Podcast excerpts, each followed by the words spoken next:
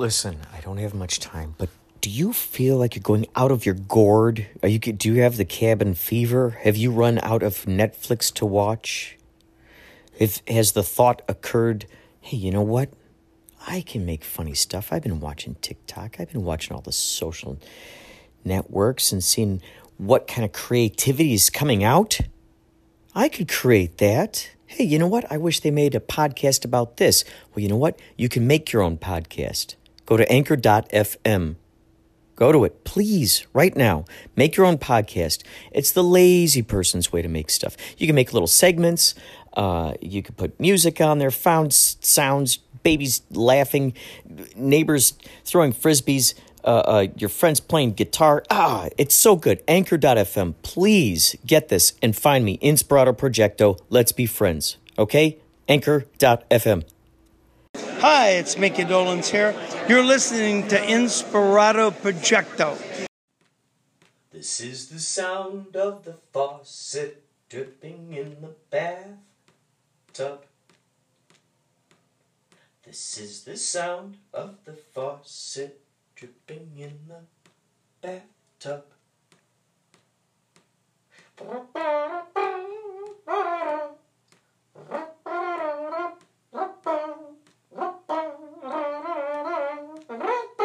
Sound of the faucet dripping in the bathtub. This is the sound of the faucet dripping in the bathtub. Bathtub.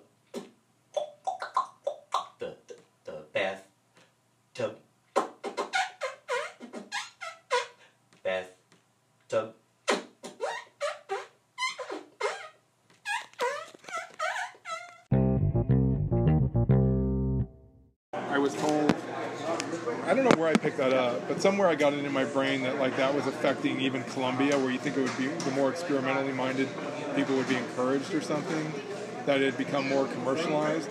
I don't remember exactly how that played out. Thank you. But um, but yeah, I remember uh, uh, that would have been my go-to. You know, if I'd studied film, I would have gone to Columbia. I would have That was the only school that I knew of at the time. I might have heard about AFI or something else kind of out there on the outskirts.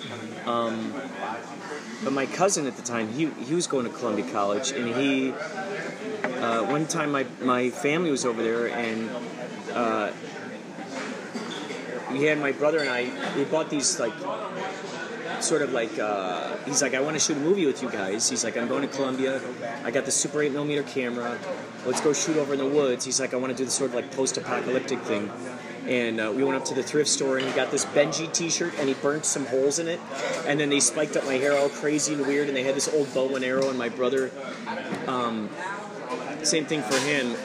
And I remember we shot this footage of us walking in through the woods and then me seeing something and me pulling my bow and that was the only footage that we had shot and and that was my introduction. It's crazy i haven't thought about that longest time but that was my introduction to columbia college. And at that young age i might have only been nine or something ten that was the first school and the only school i'd ever heard of. And so from that from that age i dreamt of going to, to columbia because i thought ooh it sounds like such a fun a fun playful place. I was going to major in art. I was going to take some film classes. And then that's when I got into acting, and I'm like, well, maybe I'll, I'll get into acting at Columbia instead, and still do art. And uh, so it's so crazy that you did have those ideas of wanting to go to Columbia. You didn't go to Columbia. Here's this Bolex camera from Columbia, dude. I can't wait to see what kind of crazy stuff you'll create on that. Oh man, thank you so much. It's amazing. I mean, it's it does. It feels kind of like a crazy full circle. Oh yeah, Full circle journey. Yeah, dude. Um, and I mean, it's it's interesting because it's almost like it's like a weird poetic callback, you know, to to, to, to your younger self. In addition to a celebration in going forward on your brand new chapter of spending all that time on working on before the end, and now you're at these final things where, you know, there it is. It's going to get out there in the world. Yeah, it's, it's amazing. I mean, we're talking like 30. What was that? 33 years ago. You know, 1986. That's a long, long, long, long time ago. You know, but that's when I was first entertaining that. And then, before you know it, I, I moved out here uh, in '88 for the first time. I think I told you all that a long time ago. Then I went back to Chicago and lived there for years. I came back out again, and you know, until I finally made it stick out, out here, being California. You know, You know, I never asked you what was your first David Lynch film or project that you first came across. I think I want to say the first thing I saw was uh, Blue Velvet. I know I know I saw it in the theater in Oak Brook. I think it was Oak Brook, Illinois.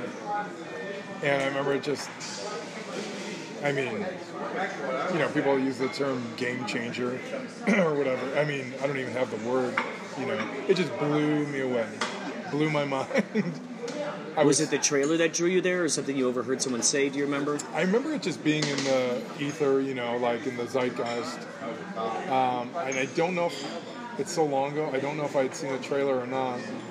But um, but yeah, that and that I, as I recall, my God, I should know that. Let me look that up. I think Blue Velvet came out in '86, didn't it? We were just talking about 1986 Wow. when I was at uh, College of DuPage. Wow. Uh, Blue, look it up here. Yeah, 1986 film. Amazing. That was like a magic year, apparently. Stuff going on, Wow. for, at least for me. And uh, yeah, I saw I saw that movie, and then I went and saw it again, and I was just like, holy shit! And then it was a short leap to you know Twin Peaks three years later. Um, and in the interim, I started devouring everything, like you know, Eraserhead. I remember I actually owned a Eraserhead on VHS, you Oh know, back God. in the day, like stuff like that. And uh, I think I had to pay some crazy amount of money for it because it wasn't like your, I don't know if it was a bootleg or Like a Japanese import or, or something some like that. Or, yeah, it might have been an import um, What treasures, huh? from It's- the UK or something. Oh, yeah, but I remember having this, and it was like one of my prized Oh, possessions. My my VHS copy of Oh, Eraserhead. man. I was like, oh, if there's ever a fire, uh, grab the cat and uh, uh, grab the Eraserhead DVD or uh, VHS, excuse me. And uh, but yeah, I just I started devouring everything. Um, uh, the Elephant Man. I remember going back and checking that out, and um, it's just incredible. I mean, the, the and Twin Peaks. I mean, just you think he, he's changed the rules of everything, and then he went and did it again with TV. You know, like again using that term game changer. That he changed the whole industry. Really, I think that was the beginning. And, and probably people could argue, you know, oh well, it was uh, da da da before that, Twin Peaks. But I think Twin Peaks is, is like raised the bar so high that that was like the first you know, hugely significant inroad into what we now all know as like TV. That TV is just as respected a medium as film, you know, or, or literature or whatever. Um, so it seems like David Lynch showed the first signs of that kind of respect. Yeah, Right? right. He was the one who bowed his head and he goes, I respect you enough to give you this kind of quality. I'm going to raise the bar to the moon, you know? Like, and it did. Because at that time, as he said, like TV was sort of mocked. You know, and TV was just like a quick buck for like celebrities to be like, yeah, all right, fine, I'll appear on Fantasy Island. You know, I'll Yeah, it seemed like a no- like a novelty Yeah. kind of like yeah sure what the hell I'll make a guest appearance on Batman for a day. I, re- I remember like serious. I don't know where I saw that, but like back in the day, you know, there was that whole, there was that, that vibe. Like serious actors, actors, you know, would never, never do television. You know, that kind of thing.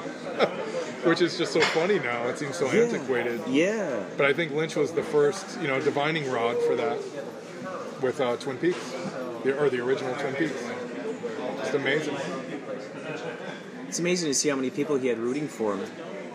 As I'm reading this biography, I mean, like he was talking about how he started making this little team of these people. He had an in-house editor. He had an in-house, like, just so many people just ready and willing to just create stuff with him.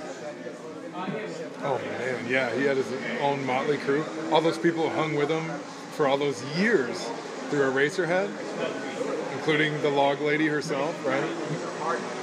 And uh, Jack Nance. I mean, I Catherine love Coulson. he brought his crew Nance. with him. I mean, that was just so cool. And then he gave him like points in the film, Yep. you know, and as a big surprise. He's yeah. They don't make him like that anymore. I don't know if they ever made him like that before him.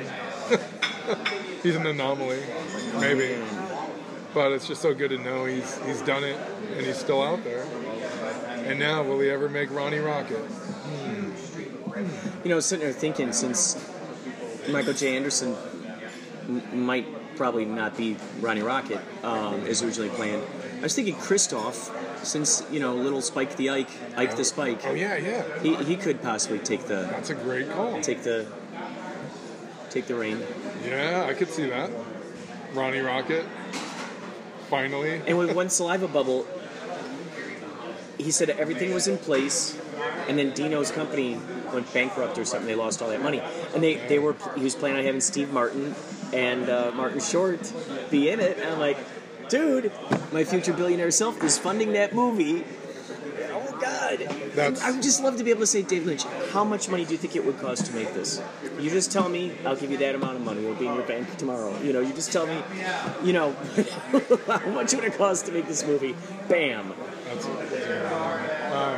I mean, wouldn't it be crazy? Like, think about this. Some of these billionaires out there, like, I'm sure s- at least a tiny portion of them get ideas for movies.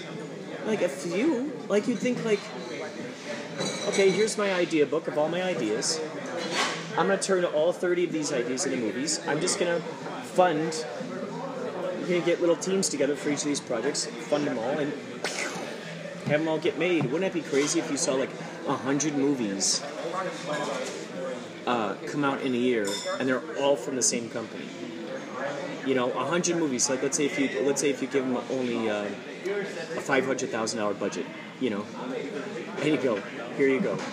Go ahead, bam, create these things. knock him out. Yeah, dude, that would be nuts. You know, a movie I'd like to see. I'd like to see a movie uh, adaptation of Lynch's biography, Room to Dream. Ooh, that would be good. That would be good. Right? Oh my god, yeah. Could you imagine that? Like Lynch's life story as a film. How incredible would that be? I don't know who you could ever get to play David Lynch. That would be a Oh my god. tough nut to crack. Maybe impossible. I don't know. But anyway, that, that, that that's the best biography I've ever read of anybody. And I've read some amazing biographies over the years. Wouldn't it be funny if Kyle MacLachlan played David Lynch? Oh in, in his in his Oh, later oh, years, yeah, you know. yeah. So it's like maybe we find some younger actor for the younger. And then, Well, yeah, that's a great call because they always said he was sort of a stand-in, right? Like Yeah. quote unquote stand-in for Lynch on Twin Peaks. and he would know just how to act like him too. Personality and Yeah, that's a great call. Yeah, my God. For the older, yeah, the adult Lynch, yeah. that's amazing. I never thought of that. Like he, Kyle MacLachlan could play the David Lynch who's directing Twin Peaks. Oh wait, oh Kyle's probably much older than Dave Lynch was when he first started doing Twin Peaks, right? How do you think? So Kyle MacLachlan's age now. Is that the age that Twin Peaks was when he did like Inland Empire? You think? I was gonna say, yeah, maybe somewhere in there, right? I think I th- want to say Kyle's uh, not ten years older than me, but maybe six or seven years older. Well, let's go to the tape. Unless we put prosthetics on Joaquin Phoenix, you know.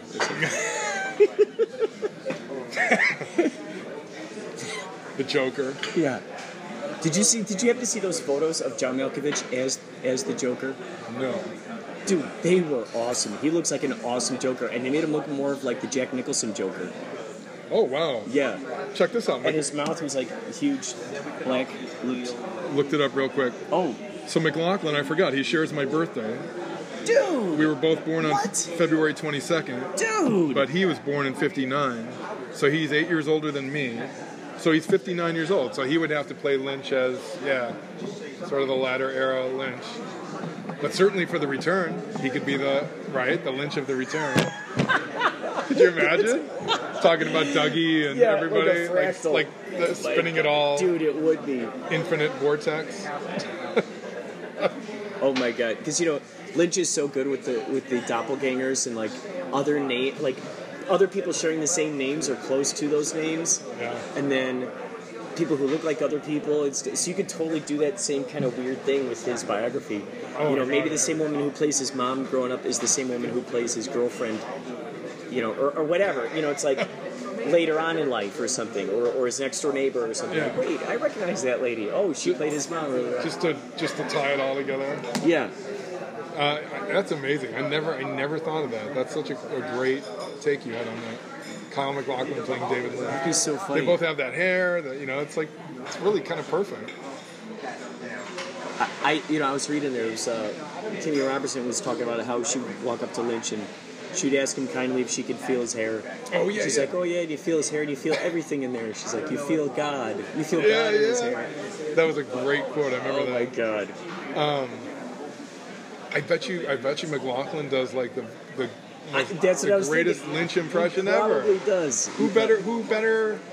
Who would know? Kale, Kale, we're gonna need a little more wind. A little more wi- give it a little more wind, Kale. I just feel it's to be a tremendous day. A Yes. Tremendous day on set. Oh my god, that's that's awesome. I would pay to see that. Let's put it that way. I want you to play this part like the morning dew on a leaf on a mountain in Spokane. and action. Actually, it's him with his. He's got the megaphone, right? He's like, and action, because he. because I hear he's on set and he's got the he's Oh, got yeah. the megaphone. He's old right school there. with the megaphone, Yeah, yeah. yeah, yeah, yeah. Yeah, I don't even know if people use megaphones anymore, but I know he does. He always has, thankfully. But oh my god, I love to. I love to imagine MacLachlan's face, his expressions when Lynch is asking him, you know, play it like the morning dew.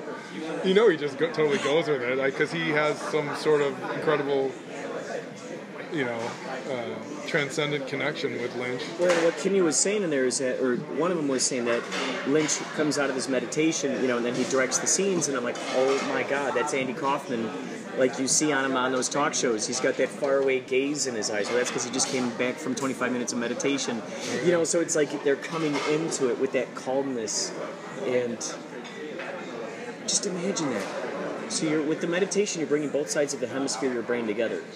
And in that CIA document about the gateway uh, experience, it talks about what they discovered in there is that you know that left side, that analytical side, is the gatekeeper. Obviously, you know these are things we've learned. You know, the left side is the analytical side, right side is the imagination side. The imagination is always going to say yes, that's cool, that's fun, that's imagination. The analytical side is the gatekeeper with their arms crossed, going, ah, I don't know, is that practical?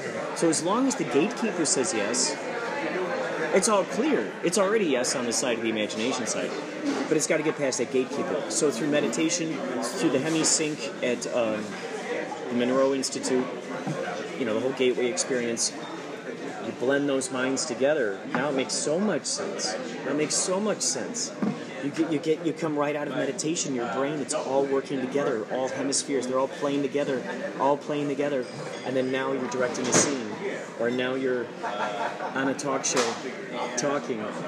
And no wonder so many of those ideas are just right there at the forefront of their brains because it's just right there. It's available. They're not getting nervous. They're not trying to search for the answer. It's right there. It's so interesting the more that I see parallels.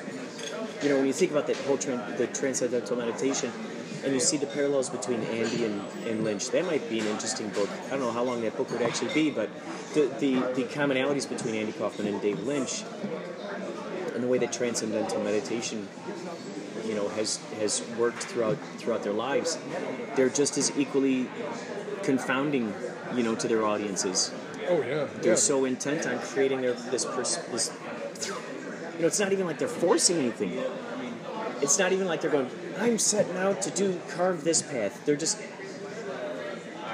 they're just carving the path it's like they're like i hear something i'm gonna go walk over there Yeah, that's that's interesting. That uh, I always forget they have that TM connection, Andy and uh, and and David. Very interesting. Did you ever get into TM? I never, I never did. a friend of mine told me um, what David Lynch basically has taught TM through a lot of the interviews, really, that, that we've learned from him. One of the big things is uh, so my friend taught me TM. She taught me the basis of it and everything. We didn't go through any exercises. But the thing she told me, which is I'm just gonna, it's exactly the stuff that Dave Lynch had talked about, which is um, know, there's there's an ocean of consciousness. When you're near the top, things are wavy, things are splashy, things are crazy. When you dive deeper and you dive deeper and you dive deeper, it's calm, and you get into the base of all you know, just the consciousness of just kind of all that is, and you're, you're residing right there at the core. It's like going into the it's going into the core, and just being right there, and uh,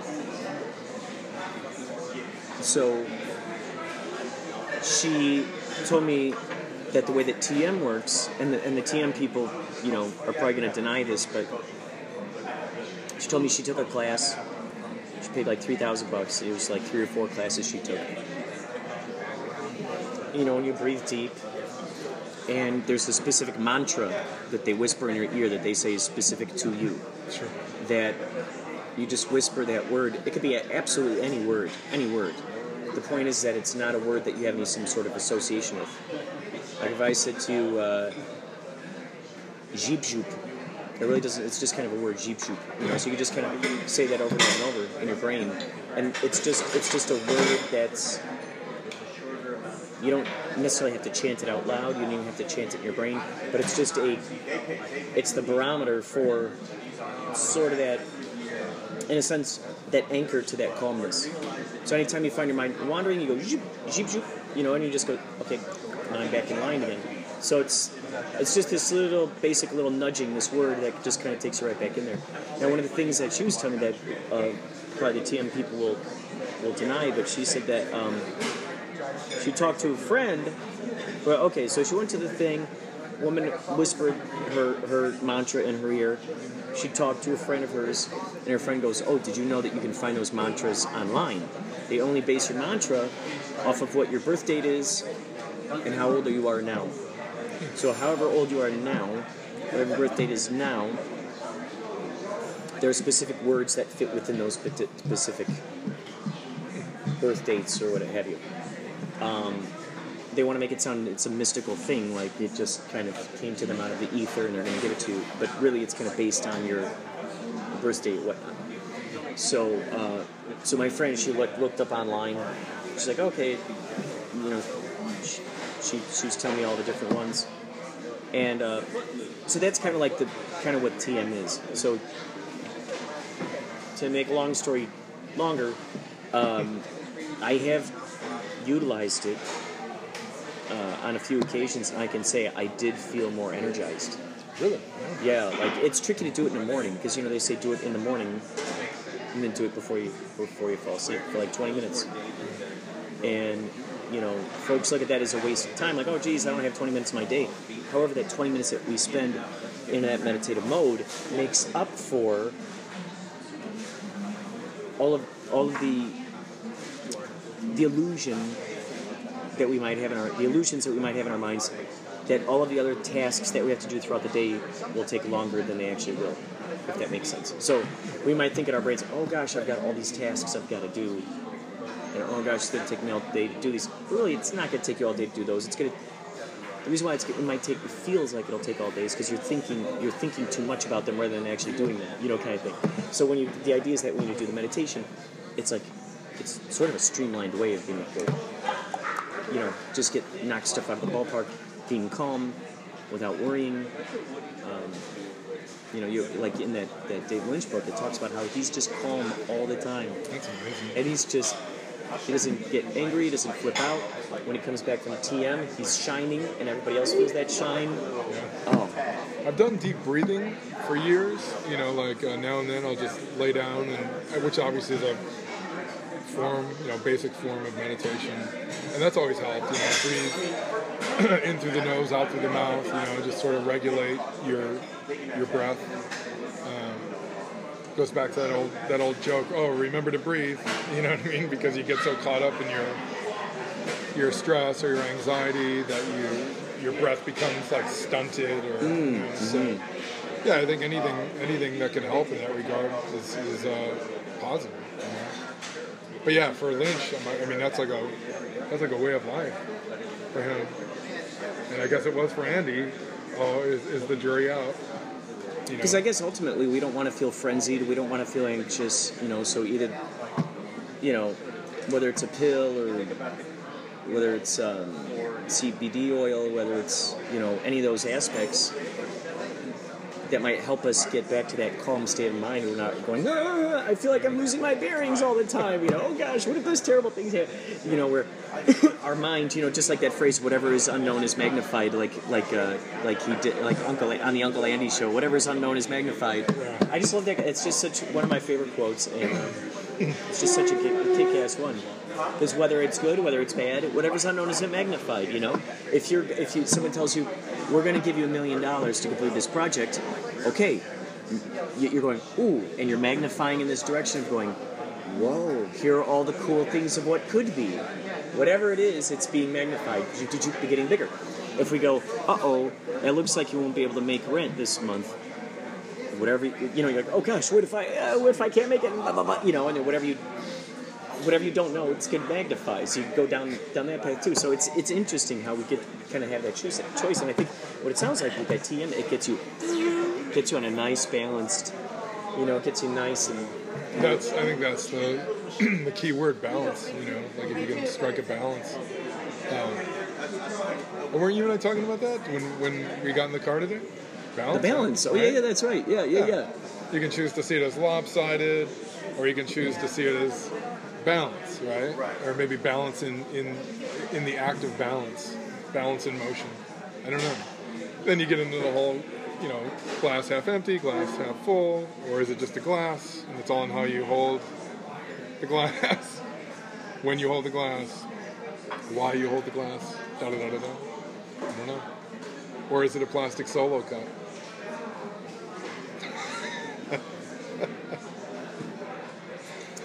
Is so true a plastic solo cup One of those red ones, you know. Yeah, and I wonder, you know, if they played their cards right, they would actually print pictures of Han Solo on those Solo cups. If they, if like, if they really knew what they were doing. Let's just say if I was in charge of the company, I'd be doing that. I wonder if they have done that. We gotta put Han Solo on these cups. That's all there is to it. Yeah.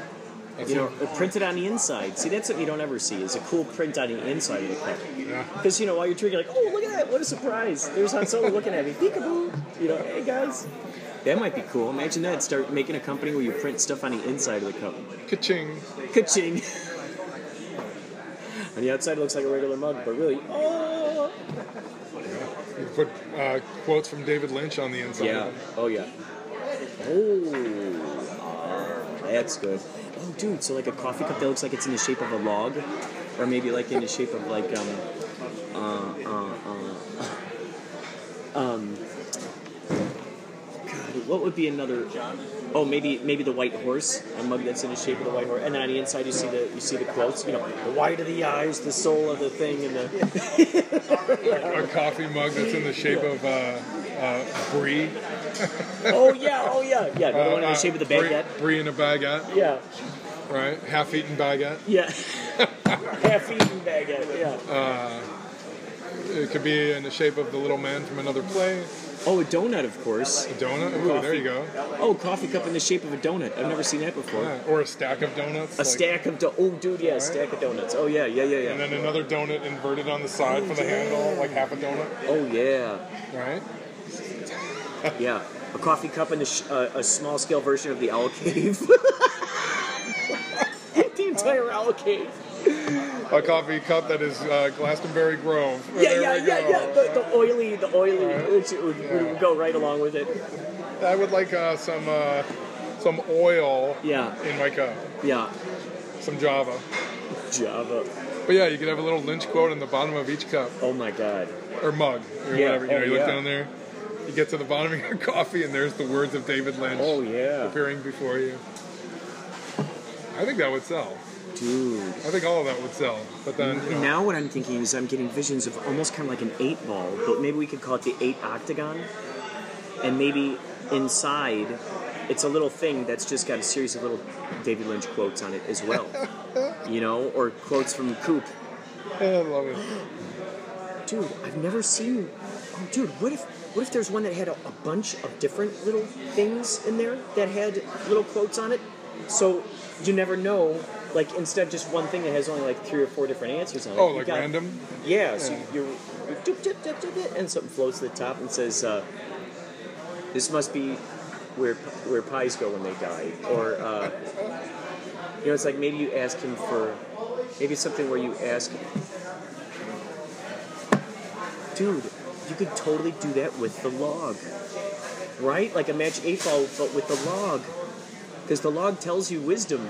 That could be pretty cool. So it's got like a Got little like a spinner. yeah, so you, Yeah. You, it's got the liquid in there, and you, you know, and then right there, maybe there's like a little window where the knot would be, and then and then the little thing floats up and it tells you something. I think you need to get a hold of Lynch's people. Yeah, That could be pretty amazing. That Dougie that you gave me is just so great. I just love it. He's just sitting there in my living room, and he's got the a Santa member of hat the on. family now, right? Yeah, he's just right there in the living room. It's so great. Well, I knew, I knew when I when I was like, well, I don't have room for Dougie. There wasn't even a thought. I'm like, he's going to Kurt. Dude, Boom.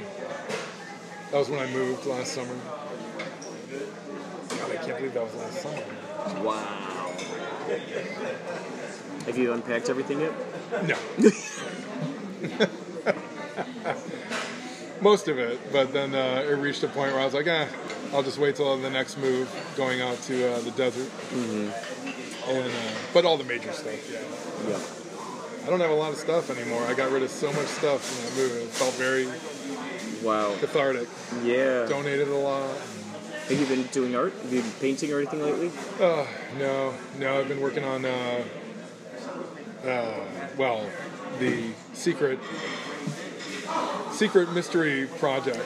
Oh, mhm. Yeah, yeah. Which I'm. oh, that's good. Is that pretty cool? Is it is it a lot of fun? It's fun. Like I- to be I to don't, be in I that don't mode mean to again. be don't mean to be coy about it. Oh, uh, they'll find out soon enough. But uh, but yeah, as of this recording, I can't really uh, go into detail on Yeah. it. But yeah, I've been uh, doing a deep dive on that. Yeah. But yeah, it's funny you mention that because when uh, my girlfriend and I moved to the desert, I really want to uh, get back into that. Get back into, you know, hopefully doing collage. Well, because my dream is my my prophetic vision is that BTE is going to be your you know uh, passive income stream. And it's going to enable you to, you know, like David Lynch, man. He could sit there in his workshop and just paint all day and do what he wants because he, he's already got, you know, money's being generated. People are Oh. watching Eraserhead. People are watching Twin He's Peaks. living the dream. You yeah. know. He's getting those residuals and I think of him often when I'm Royalties. on Mulholland. I picture him in his in his home workshop, painting away. yeah. Oh And it's yeah. just such a wonderful thought, you know, Yeah. inspiring. So yeah, I'm hoping to have just a little room and Heidi's in my uh, house out there, uh, a little dedicated uh, studio, you know, little art studio. Make music out there, paint, collage, uh, do deep breathing, you know, all the stuff. Some of it simultaneously. Did I tell you I've been painting more? Did I tell you about that? Are you? No. That's I awesome. got I got in because uh, Ryan wants me to paint, and he's painting some too. A series of paintings for my character, and uh, so I got. Um, did we talk about Hellier yet or no? Did I send you a link to it? I don't think so. I've been thinking a lot about. Okay, so there's a free YouTube five docu series called Hellier, and this guy and his wife, they're like a real life X Files team. They go out and they investigate all kind of cryptozoology. They got their own traveling museum of curiosities. Oh, yeah, yeah. She does tarot readings. They use, you know, all the great paranormal stuff. And one day, so the name of their company is like Planet Weird or something. and one day they get an email from a guy who lives in Hellier, Kentucky. And he said, I just moved here recently. Um, and I'm getting tormented by these goblins that live in the mines, that live in the caves, and they're, and they're, and it's frightening me. And can you please come out and get rid of these things? And the guy, uh, I think his name's Greg. He, he writes back to the to this guy uh, Daniel or whatever. It's Daniel. I, you know, how do I even know this is real? You, got to give me some kind of pictures or something. So then the guy sends back another email, and you see pictures of three-toed little footprints running through the mud. And he goes, "Here, here's, you know, here's some evidence." And uh, and uh, Greg's like, he's like, okay, cool. Do you have any pictures of these things? You know, I want to see what they look like. Goes, and then I'll, you know, then we'll talk about stuff. I'll try to get a team together, or whatever. So then months pass. He didn't hear anything from the guy, and then uh, the the guy Dan emails him back. He goes, oh my gosh. He's like, sorry, I had to leave the area that I was living at. It got really bad with those things. He goes, I'll send you. I'll try to take some photos of this thing because they're back. They found me. They're, they're after. They're, they're bothering me. So he sends like four or five blurry photos, and one of them is like a picture of like what looks like the corner of a head, like peeking out from behind a tree with like a, a like a head and a shoulder kind of peeking out from a tree. So this guy Greg and his wife, they're like, okay, let's go. So they go out to Kentucky, and they're interviewing people about this, you know. And they're like, "Look, do, do you know of anything like this? Do you know of this guy Dan? You know, have you ever heard of him or any of this stuff?" So they're trying to figure out, get answers. And a lot of these people were very uh, excited to share their stories of saying, "Oh yeah, I have those things on my property all the time. Oh yeah, my uncle has pictures of that." So they're getting all this, you know, all these leads and stuff. Um, but anyway, it's a very fascinating story, and they they do some really interesting experiments. And you're like, what the heck? They started shooting that in 2012. They just released it at the end of, le- of January. Oh, really? So, so you can imagine, you know, how long, you know, say, just like with you, with the creation of like, come on, let's get this thing done already, or me with Bloody Bobby, come on, let's get this thing. These people went through all that, and they go, they go. Hellier is just the tip of the iceberg. They said we found so much more. They go, it's gotten even crazier. So, How, how do you you know, they're it? trying to raise uh, H E L L I E R. So, because of that, it started getting me thinking. I, you know, I started doing this whole series of these goblin paintings. So I've been painting. So I got like probably four paintings of like these goblins that I just started painting. Um, and another couple that aren't goblins. One of like a fallen angel, you know, fell from this really dark sky, and then uh, uh, like this like this creature, like this creature woman with like a, she's got like a weird like sort of like a not a cow, but it's not a monster head with horns and uh, and wings. Um, but I went down this rabbit hole of, of just like thinking about, oh, what if my character paints outside and he sees these goblins? You know, um, it doesn't even have to. It's not even in the script. But what if that's just my little thing? You know, um, That's I'd love to see your paintings uh, because, uh, as you remember, I, I was that a year or two ago. I sent you that link to Fantagraphics. Remember that? I was like oh yes, oh yes, yes, yes. yes. imagining your drawings being published by them. I think it could be amazing God. as a graphic novel. Uh, I don't know, book, whatever you. It'd be your call. You know. Dude, you know what? I think I will contact them. You know, and at the very least, what I'll do is I'll send them two links to my first two sketchbooks. I'll say, look, here are two things I self-published already. Yeah. I got a whole bunch of other sketchbooks. You know, I don't know if you guys publish just sketchbooks, but hell, what you know. I think they do. I, I know they do uh, comics for adults, you know, like graphic novels, that kind of thing. Uh, I want to say, yeah, they they were the ones who published Ghost World, which was later made adapted into the film with uh, what Thora Birch and Daniel Clowes is such a wonderful Scarlett artist. Johansson, right? I just recently reread uh, Yeah, he's, he's Daniel Boring or David Boring. I overuse the word uh, amazing a lot, uh, but he is. That guy is. he's It was so he's great the real deal. It was awesome to see his vision come to come to light. Yeah. So Fantagraphics. Don't forget all of Fantagraphics, yeah. guys. Yeah, and they published a book a couple, maybe three years ago, four years ago. Uh, I wish I could remember. Oh, what is it? I think it's called. Oh shit! Uh, I think it's called "I Love Monsters" or something. I like monsters or something to do with like monsters, and it's this woman who I think came of age in Chicago, um, and she's just an incredible uh, storyteller and artist, and writer and, and visual artist, and her stuff had this I don't know, just raw, visceral uh, texture to it that reminded me of your of your drawings. Dude, thank you. And those drawings you did when we were out in uh, Joshua Tree years ago, That's right. At Desert I still got Days? those like, yeah, on my wall. I still got right? them. The Desert Days Festival. Um, but yeah, I just I, I saw a total parallel there, and I was like, I think they would be a good fit. But I don't know. What do I know? You know, uh, Thank you. yeah. I would just love to see that. I'll definitely contact him now that I like. You know, and I don't know why I didn't even think of like just that simple thing of like send an email going here. You know, here are a couple of links to what I've done before. You know, does this sound like something you'd be interested in? I could, I, I Yeah. can send you more. I think they're out of. I want to say they've been based out of Seattle all these years, or somewhere in Washington State. Uh, at any rate, they've been. My God, they've been around for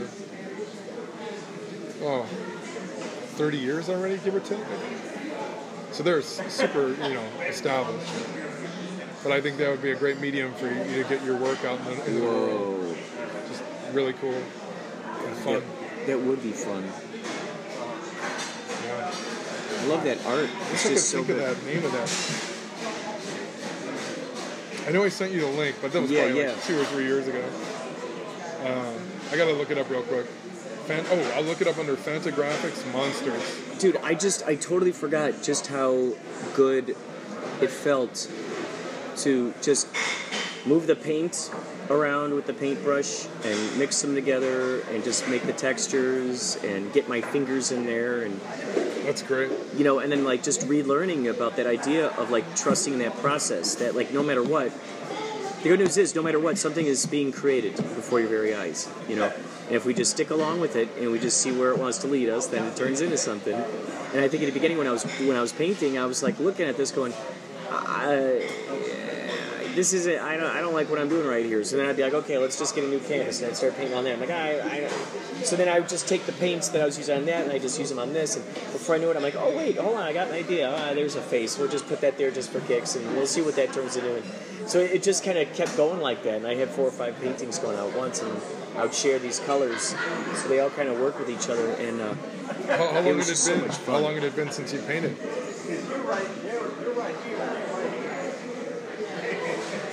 At least two years. Oh wow. All right, I found it. My favorite thing Oh. is monsters. Oh. Do you remember that? Oh yes. And there's the cover, and you can see, well, the signal's kind of uh, poor in here, but uh, hopefully it'll pull it up, and you can see her the cover of her book. It just really reminds me of your stuff, and vice versa. Oh man, I'm gonna pull it up. Let's see. There we go. Oh, oh yes. And I'm, I'm I can't remember her name, but Dude, you know what? I, I, you know what? I need to just put it out there. I'm sure I got friends who already know how to do this kind of stuff. People who are really good with color, people who are good with really coloring in stuff. So that way, I can just draw it, you know, draw it, and see what someone does with textures and colors oh yeah, and stuff. hand it over to a colorist. Because are these on the inside? I think those are the inside panels. Yeah, a lot of it's. I think uh, a bunch of it is black and white and color. Like. Jeez. But yeah, she's she's just like really amazing. Oh my Uh, god. there's that word again, amazing, but it's true. She, she's she's an awesome artist, Man, two miles too. Oh man, how cool! and I think the story takes place like within and without her dreams in the in like 1960s, late 1960s Chicago. Wow. And I think in real life she she either grew up in Chicago or lived there for a while, but. But yeah, see, and look at that. You can actually see the spiral notebook of her journal. Oh right? my god! Just like yours. You know, you're always doing oh. those where you can oh, tear Oh, so them out. this was this is actually her her notebook, her actual notebook. So the, the I think they incorporated her actual Oh. notebook stuff into the, the oh. book. dude, I love it. Oh my god, Yeah. dude, I love that because you see you see the lines on it and everything. Dude, I didn't even notice that at first. Yeah. Oh, yeah. You can see the ruled lines and the spiral notebook. Uh, There's the something so charming about that. Seeing the lines on it, it just adds a whole another extra texture to Yeah, it. Yeah, I could be wrong, but I think they, they were like, let's do that. Let's just make a facsimile of your your journals, you know, Oh your, your your notebooks, Oh my god, that's brilliant. and more or less, I think that's what fleshed out the book. I could be wrong. Wow.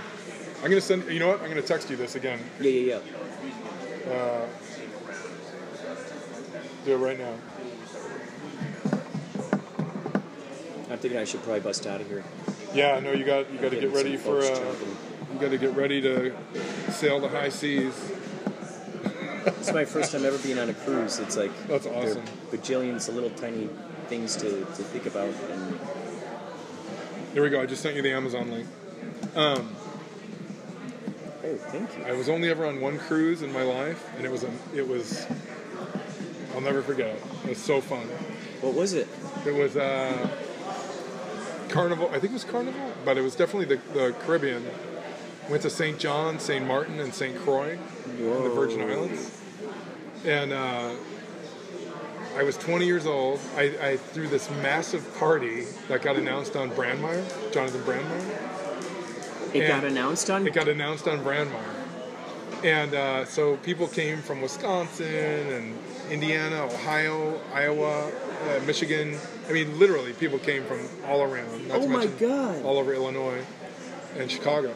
And um, and so just we charged money at the gate. There were thousands of people. The next thing you knew, I was like, holy shit, we have enough money to do something significant. And my friend had just become a travel agent at that point. And uh, he's like, let's go on a cruise. So we're all like, what? Like it wouldn't have even occurred to me, but uh, but we did it. It was a blast. So I think you guys are going to have just an amazing time. Wow. Plus, you're playing you're playing on it. I mean, Yachtly Crew. That's just going to be the shit. how, how many days are you guys out at out at out at sea? I think uh, so. It's March 1st to the 6th. And we have two stops in two different, or three stops in three different places. Belize, I think they stop in. Wow. It's the part the party ship. The I still am not believing that it's happening. It's, Yacht uh, Rock cruise. I'll see it when I believe it. Uh, I'll believe when I see it. I was gonna say I was gonna say both. and on that note, It's okay. gotta get, I gotta get you back so you can pack for your for your cruise. Get packed, get packed for where you'll have to go. Ladies and gentlemen, this has been another delightful experience with Jeffrey Finn. Follow him on the late Jeff Finn on Instagram. Instagram. Thank you, by the way, for the interview. You're welcome. Once again. And you didn't, you didn't, you didn't even, you didn't. I didn't even ask your permission. So thank you for playing. I'm listening to some uh, '60s uh, French. What, what would you call it? British invasion. It's like they're singing British invade. Or no, it's actually French. Yeah, French British invasion so, songs. What a great combo, huh? Uh, I wonder what would happen if the Brits covered uh, French uh, French songs. That'd be pretty cool. So I got I just got to uh, put down this idea. This was something that uh, that uh, was not recorded uh, when Jeff and I uh, we were sitting in the truck after he dropped me off from Eaton today, uh, having having breakfast. Uh, I told him about the idea of how the last time I got called in a jury duty, I they you know they say uh, they say the only way you could get out of this is if you actually have your own business. And I said, well, and they said, does anyone have want to say something? I said, I do. And I stood up and I said, well, you know, I do work from home, so I wouldn't be coming in. But also, I have to say that, you know, uh, I think the whole system is corrupt. My buddy used to work for the city council. He saw how the the uh, he's he saw the inner workings of what went on there, and I know you know a lot of stuff is corrupt. And I said, you know, not you personally. I'm sure everything's on the up and up. He goes, yeah, you know, if someone said a hundred dollar bill here uh, on the uh, counter, I w- I wouldn't even take it. And I said, you know, understandable. I said, I know you you got everything on the up and up. I said, but I don't believe in the system. And I said, I have a much better idea as to how to solve this issue. And if anyone wants to talk to me outside, I will happily share those ideas with you. And I said, Are there any clairvoyants in the audience? And uh, people were like, Boo, boo. You know, not really saying boo, but just being very disgruntled. It was so funny. And then, uh, so this is my idea. I think I might have said this is that the people who are the people who are are true uh, to themselves, uh, who you know, it's like they're willing to go through this. Is uh, now I think this would be a great way to revolutionize the court system and a great way for people to uh, it be basically inescapable. You know, not not not be able to lie. Plus, it would save. My method would save lots and lots of money for for people paying money to go to lawyer college. Uh, it would save people lots and lots of money in hiring lawyers. It would save lots and lots of money. You'd have no more need for courthouses necessarily. Uh, uh, you would no longer be ripping off people who are getting paid only 15 bucks a day to be there. And so, this would alleviate all this. And what it is is this, and I might have said this before. So if you're if you're a financier and this is something you want to do, please get a hold of me. Let's work on this together. I know how it would work. And Jeff said I should make a movie about this. So if you see a movie about this, you know where you heard it here first. Uh, I'll just state it for the record. It is 6:29 p.m. It is uh, the 7th, February uh, 27th, February 27th. And I'm stating it here for the record. Most likely write it down too. So what you do is you got the innocent party, you got the guilty party, or the person blaming the other person. And you go into a room and it, there's two-way two-way mirror. So they're in there. It's very calm. There's very calm music playing. And really calm, really calm. The person maybe drinks you know, some tea, something some chamomile, something just really nice and calm. And you get uh, someone who's questioning them and they have a polygraph test. They're hooked up to a polygraph test. If they're in a soundproof, you know, they, they, they cannot hear outside. And so as they're talking to people on the outside, you got clairvoyance. You got someone who can see when they're clairvoyant. They see they see images. The person who really feels it, the empaths. The people who hears who hears the sounds of you know the beyond. Uh, people who basically who are in communication with the guides and you know being able to see the past lives and whatnot. Those who are really tuned into that. Then you got someone who is really good at body language and neuro linguistic programming. They're reading the body language. They're watching the eye accessing cues. They're watching all this stuff. They're paying attention to the en- entomology, the linguistics, the linguistic acrobatics. They're paying attention to this stuff. So each one of them, what, what happens is they each are writing down notes, images, sounds, feelings, vibes, you know, body language things. They're noticing, they're writing them down. And then you match it up with what goes on with the uh, maybe another person just has their back to it they, they're not even watching what's going on they're just listening through the speakers or whatever and so it's very calm and these folks would then they'd, they'd write down all these messages and stuff and then they get to back to each other and they venn diagram they venn diagram what their experiences were and you record them talking about it then, ooh, this is the next step. This is the next step. They're brought back into the room. And then, ooh, the discussion is played for those people. Or, or they are then questioned, specific questions that are asked by the clairvoyants and the NLP instructor. And then those people, yeah, they're brought back another, maybe another time, asked very calmly questions.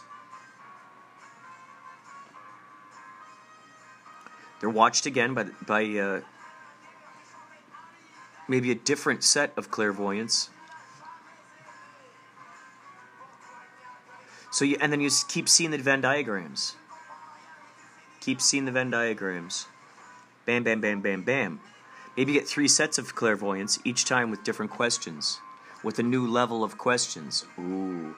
So then the third time the person is brought in there, and each of those times the polygraph test is used, keep in mind. So then what you do is you go back, you see the Venn di- diagrams, you go, ah, ah, ah, ah, ah, ah, bam.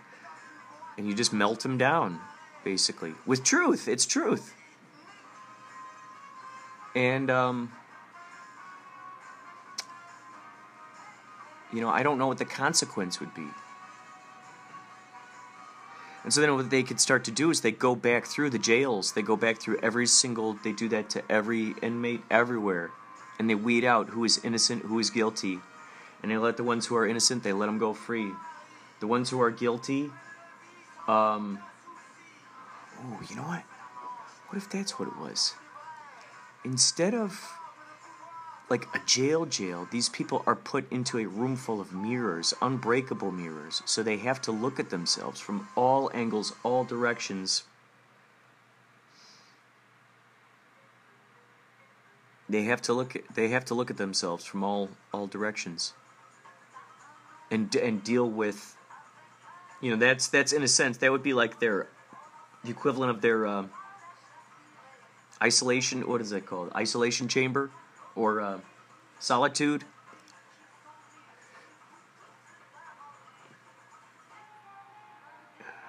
So they see they're like looking at themselves. Bam.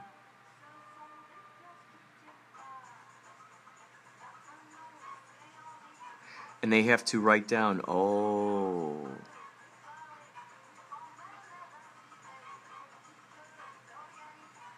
Maybe they write down what their thoughts are.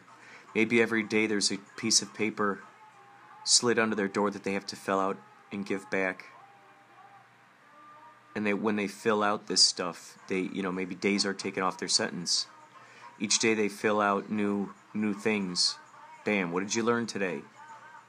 What would you do differently? What are your hopes? What are your dreams?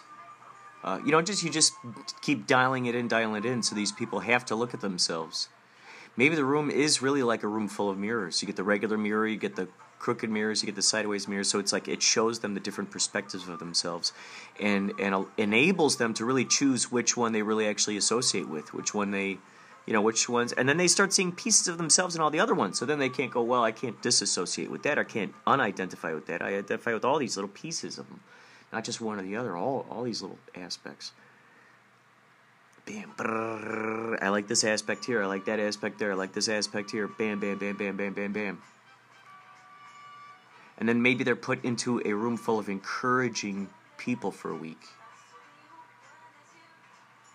Maybe then they're placed in areas where, you know, like a halfway house type of thing that's very encouraging, that's nowhere near where they used to live. You know, something like that. So it might be cool. So, those are my ideas. And uh, you're once again listening to Inspirato Projecto.